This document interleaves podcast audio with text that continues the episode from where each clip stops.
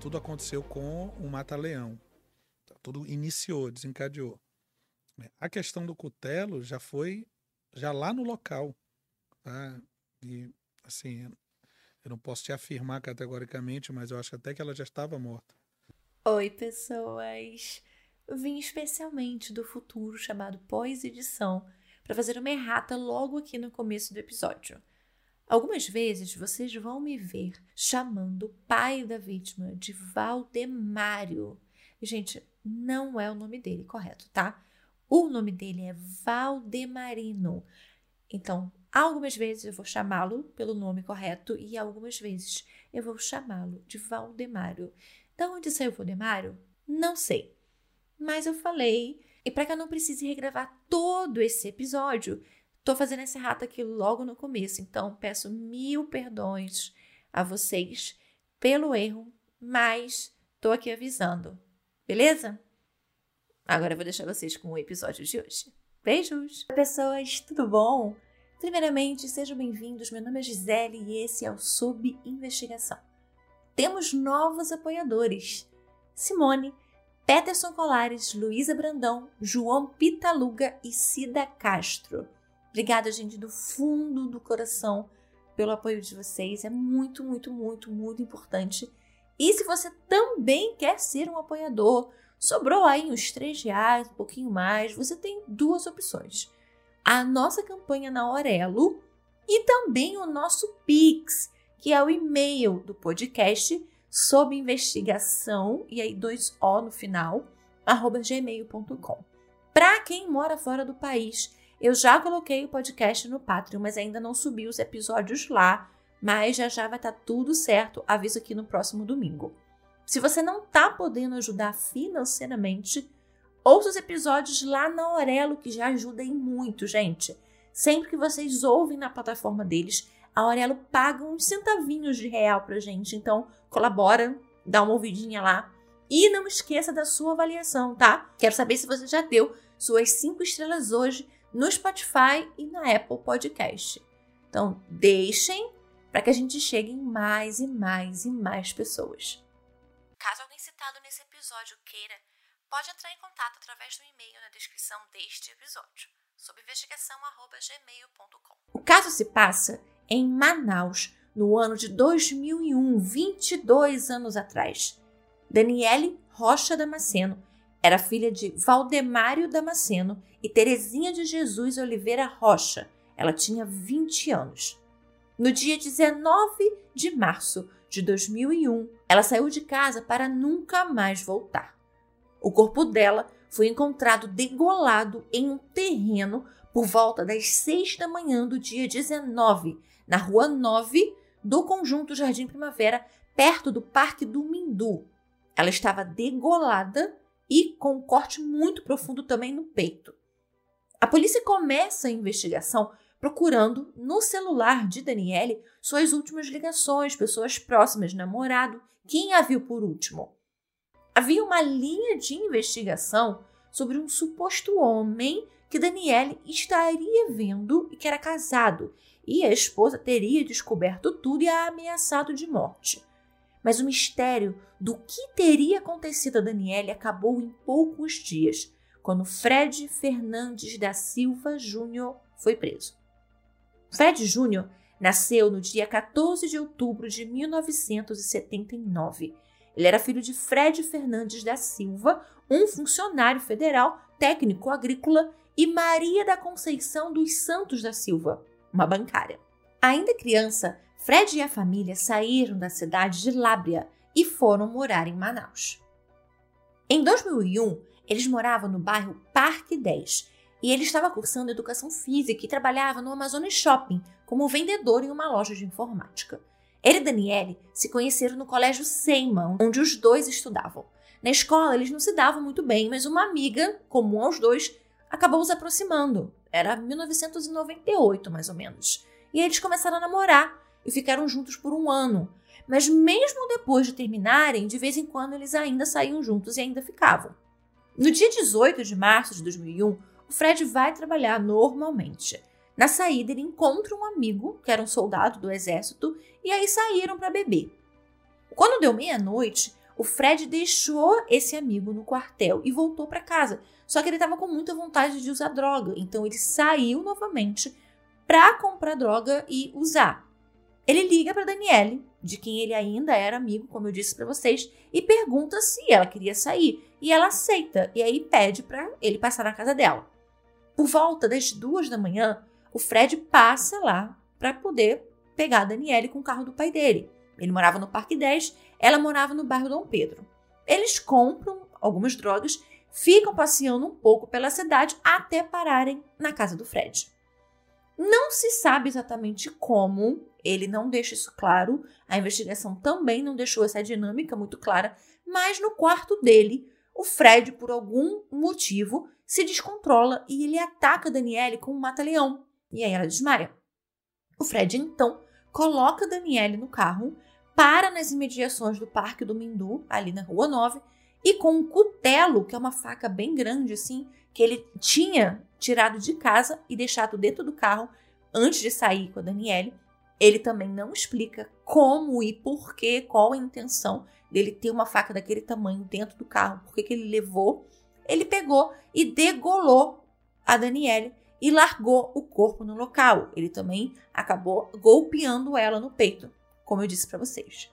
E aí ele volta para casa como se nada tivesse acontecido. No dia seguinte, uma amiga da Danielle liga pro Fred perguntando se ele sabia onde ela estava e ele diz que, que ele não sabia onde a Daniela estava, não tinha falado com ela.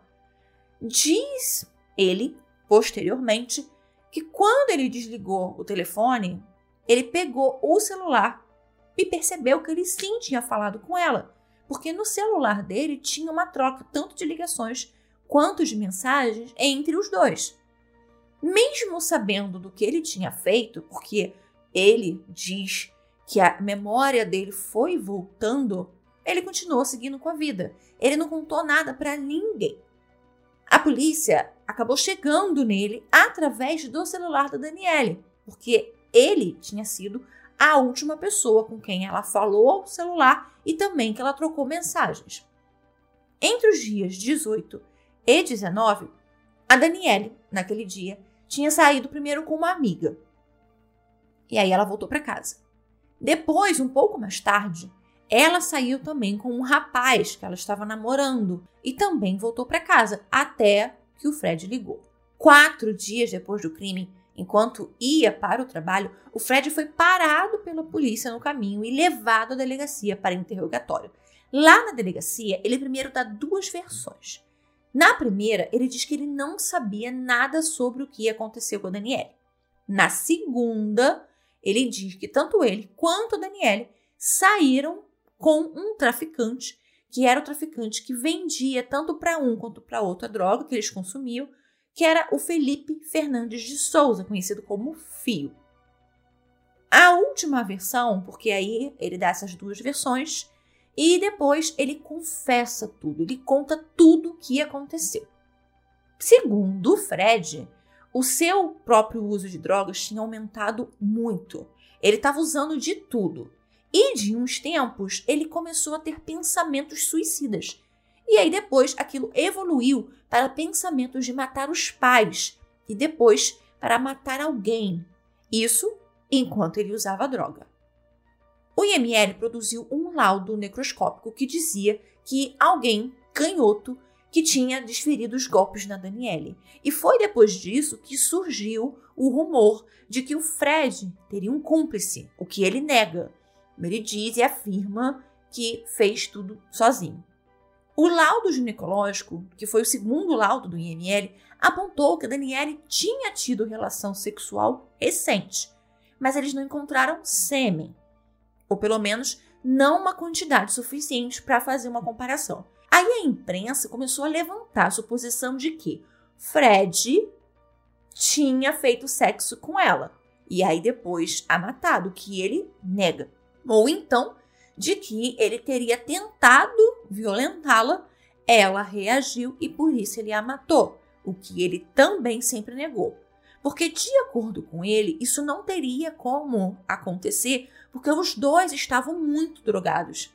Então, a droga era tamanha que não dava nele a vontade de manter uma relação sexual. A vontade que ele tinha naquele dia era de consumir droga, não de fazer sexo. Nem ele, nem ela.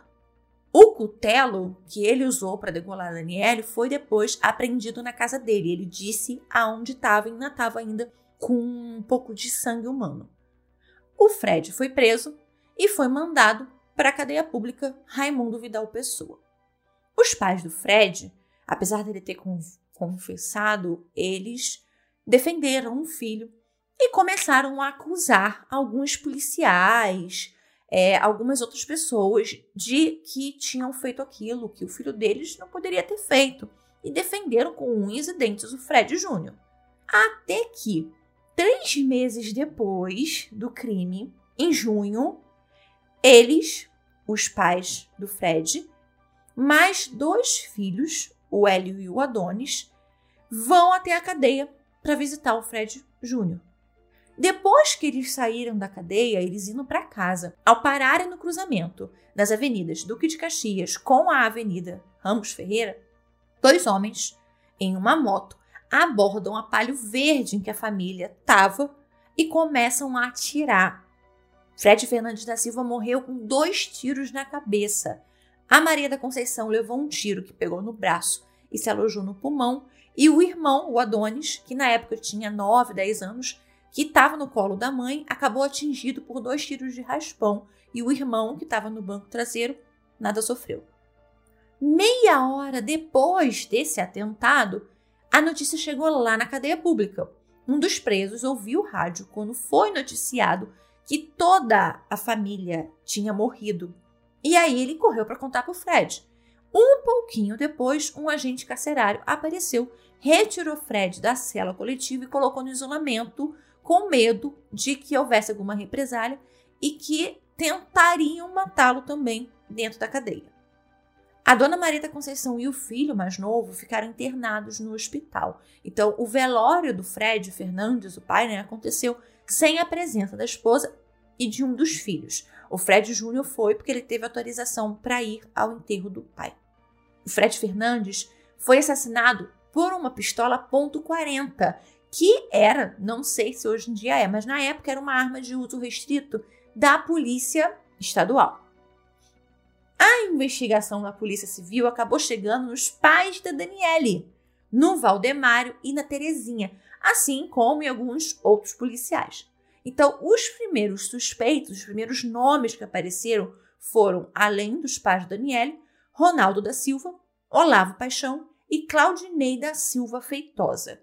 E a motivação do crime seria vingança, para que, abre aspas, fazer ele saber como é perder um familiar. Fecha aspas. Ele, no caso, seria o Fred Júnior. Uma testemunha que também era um PM lotado lá no quartel do Batalhão de Policiamento Especial de Manaus, conta que houve uma reunião entre os coronéis Haroldo da Silva Ribeiro e Raimundo Roosevelt Conceição de Almeida, mais alguns policiais, e que o Valdemário e a Terezinha foram no próprio batalhão, estavam nessa reunião e que foi acertado entre o grupo que por 100 mil reais eles organizariam a morte do Fred Júnior. O Fred, ele estava para ser transferido da cadeia pública para o compage, porque a cadeia pública iria ser desativada. Então, essa transferência, eles acreditavam que seria um bom momento para cometer o assassinato. Só que de alguma maneira, parece que essa informação vaza, então não era mais possível matar o Fred naquela situação porque daria muito na cara. Então, o que, que o Valdemário diz? Diz então que, como ele já havia pago, era então fazer o quê? Matar alguém da família dele, que está relacionado à frase que eu disse para vocês que ele teria dito. O Haroldo da Silva Ribeiro, ele na época era comandante do policiamento especial da PM e o Raimundo, ele era assessor do secretário de Segurança Pública. Durante toda a investigação, a Polícia Civil descobriu um esquema da polícia, que era um grupo de extermínio que cobrava para matar desafetos de quem os pagasse. No fim das investigações, foram acusadas de partícipes do atentado que tirou a vida do Fred Fernandes o Valdemarino, a Terezinha, Cristina José de Oliveira e também os policiais Francisco Trindade Saraiva Pinheiro, Cleto Ferreira Filho, Erivan Carvalho Pereira, Wellington Mateus Gonçalves, Cleomar da Silva Cunha, Raimundo Sandoval Gimac, Claudinei da Silva Feitosa, Ronaldo Melo da Silva, Olavo Luiz Farias Paixão, o Raimundo Roosevelt, Francisco Trindade Saraiva e o Haroldo da Silva Ribeiro. De todos esses, nem todos chegariam ao fim do processo, como, por exemplo, o Cleto e o Cleomar, que foram assassinados. O julgamento do brutal e injustificado assassinato de Daniele Damasceno aconteceu em 2003 e o Fred Júnior foi condenado. Não sei há quantos anos, porque por alguma razão as fontes que eu encontrei não relatam nem os anos, né, a pena, é, e nem os crimes pelos quais ele foi condenado. O que sabemos é que, por três anos e quatro meses, ele ficou em regime fechado. Na cadeia, ele trabalhou, teve um excelente comportamento, de acordo com os laudos e os exames criminológicos, e que não muito depois que ele começou a cumprir a pena, ele se converteu a uma denominação evangélica. Em 2004, ele se casou com Michele Cisa Monteiro, com quem é casado atualmente. Quando ele foi preso, ele estava cursando educação física e ele parou devido ao encarceramento. E já preso, quando ele teve progressão para o semiaberto, e aí ele ficou por dois anos no regime semiaberto, ele começou a cursar psicologia e ele fez cinco períodos e depois parou. Quando esses dois anos terminaram, ele teve outra progressão para o regime aberto. E aí essa progressão foi concedida e ele ficou por um ano e seis meses na casa da Albergado, até ser totalmente liberado em 2010. Então, sete anos depois de ser condenado e nove anos depois de ter cometido o crime. O Fred ele acabou se tornando pastor da Igreja Aliança Evangélica no bairro de Cidade Nova, em Manaus, e está nessa igreja atualmente. O inquérito policial do caso Fred Fernandes foi finalizado e o Ministério Público denunciou o Valdemarino, a Terezinha, o Olavo Luiz, o Claudinei da Silva, o Ronaldo Melo, o Haroldo da Silva, o Raimundo Roosevelt e o Francisco Trindade. O julgamento dos pais de Daniele foi marcado pelo menos umas três vezes e remarcado, porque toda vez que chegava num dia, ou um recurso era impetrado, ou eles não iam, ou a defesa também não ia, então sempre acontecia alguma coisa. O primeiro julgamento que efetivamente aconteceu foi o do Ronaldo, o do Olavo e o do Claudinei. Todos eles foram indiciados por homicídio qualificado, que seria o de cometer o crime mediante pagamento e também com um recurso que dificultou a defesa da vítima. Os três em plenário citaram um, um tal de Coronel Lemos, que teria um filho e que esse filho tinha participado da morte da Daniele. Só que o assassino, confesso, Fred, negou e continua negando até hoje que alguém o ajudou. O Ronaldo e o Olavo foram condenados a 33 anos e 8 meses em regime fechado. Só que, entretanto, eles não foram presos. A justiça permitiu que eles respondessem em liberdade os recursos, mesmo sendo condenados a cumprir pena em regime fechado. Então, todos continuaram trabalhando e vivendo a vida normalmente. Os apontados como mandantes da emboscada foram ao tribunal do júri no fim de novembro de 2013 e ambos foram condenados a 33 anos e 11 meses. Todavia, também não foram presos. Os recursos impetrados chegaram até o STJ e até o ano passado, 2022, eles ainda aguardavam liberdade. Só que no começo desse ano, 2023, para ser mais precisa, em abril, uma coisa bem curiosa, para dizer o mínimo, aconteceu.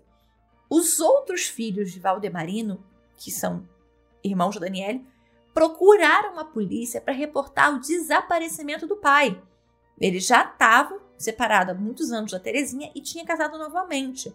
E aí, no fim de 2022, um dos filhos contou que o pai avisou que viajaria com essa nova mulher dele para o Ceará. Só que depois disso ele simplesmente sumiu.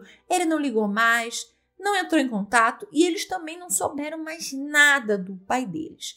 Até que um belo dia, meses depois, a esposa do pai aparece em Manaus com uma urna afirmando que o Valdemarino tinha morrido de Covid e que ele foi cremado e as cinzas estavam naquela urna. Gente, olha a situação.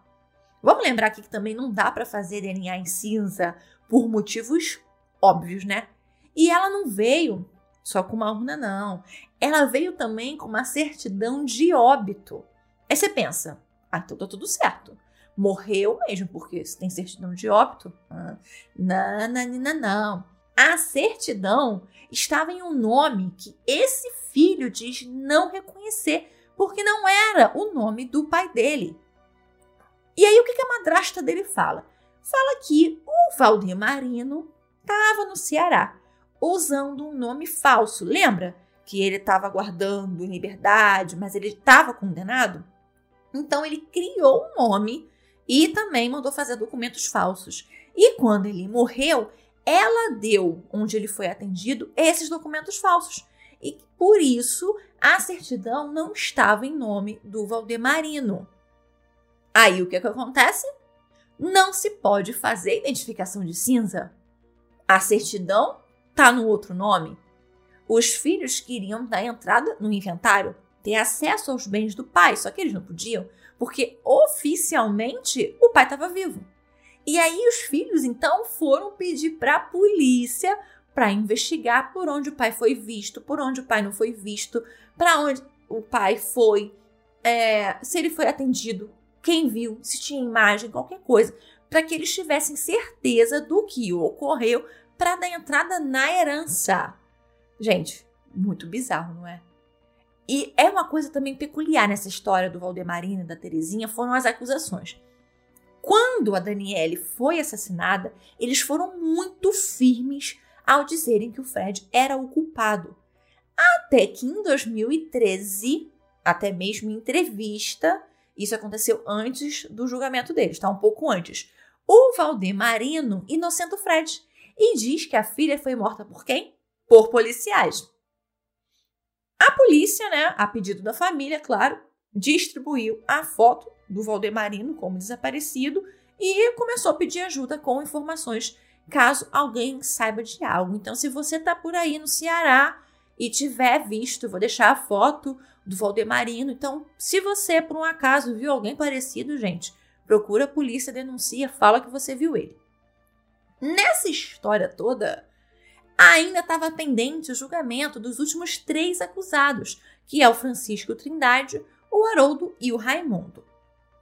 O coronel Haroldo, durante todo esse período em que não estava acontecendo nada com eles, chegou a ser preso em 2017 durante uma operação da Polícia Federal que investigava pagamentos de propinas.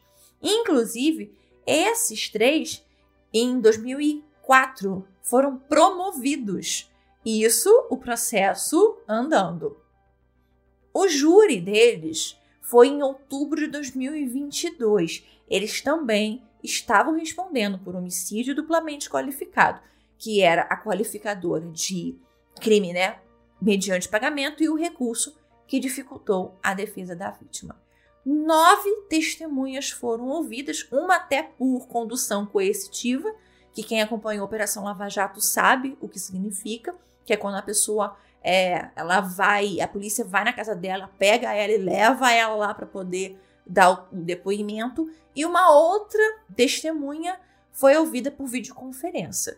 No fim, o conselho de sentença foi unânime e absolveu tanto os dois coronéis, que já estavam reformados, quanto o ex-soldado, o Francisco Trindade, que também já não estava mais na Polícia Militar. Bem, gente, esse foi o episódio de hoje. Eu quero saber o que vocês acharam, gente. Um embrólio, né? Um mata uma ex-namorada, golpe de uma faca enorme, alegando ser feito de droga. Aí joga o corpo dela, gente, quase no meio da rua, assim, de qualquer jeito. Ele fez até uma coletiva de imprensa na época falando que o demônio era culpado daquilo tudo, que era obra do mal, a morte do Daniele, a morte do pai dele. Aí depois ele vira pastor. O pai é assassinado do nada. E tem polícia, começa a surgir policial de tudo quanto é canto, é grupo de extermínio, é 100 mil reais, é denúncia anônima, é condenado que aparece dentro de uma urna, aí ninguém sabe se morreu ou não. Gente, é uma confusão imensa. Mas o importante é saber o que vocês acharam desse caso. Me conta também se vocês já conheciam, se vocês aí, manauaras, conhecem, lembram do que é caso Fred, apesar de que aqui na capa vocês vão ver caso Daniele Damasceno, porque já expliquei para vocês.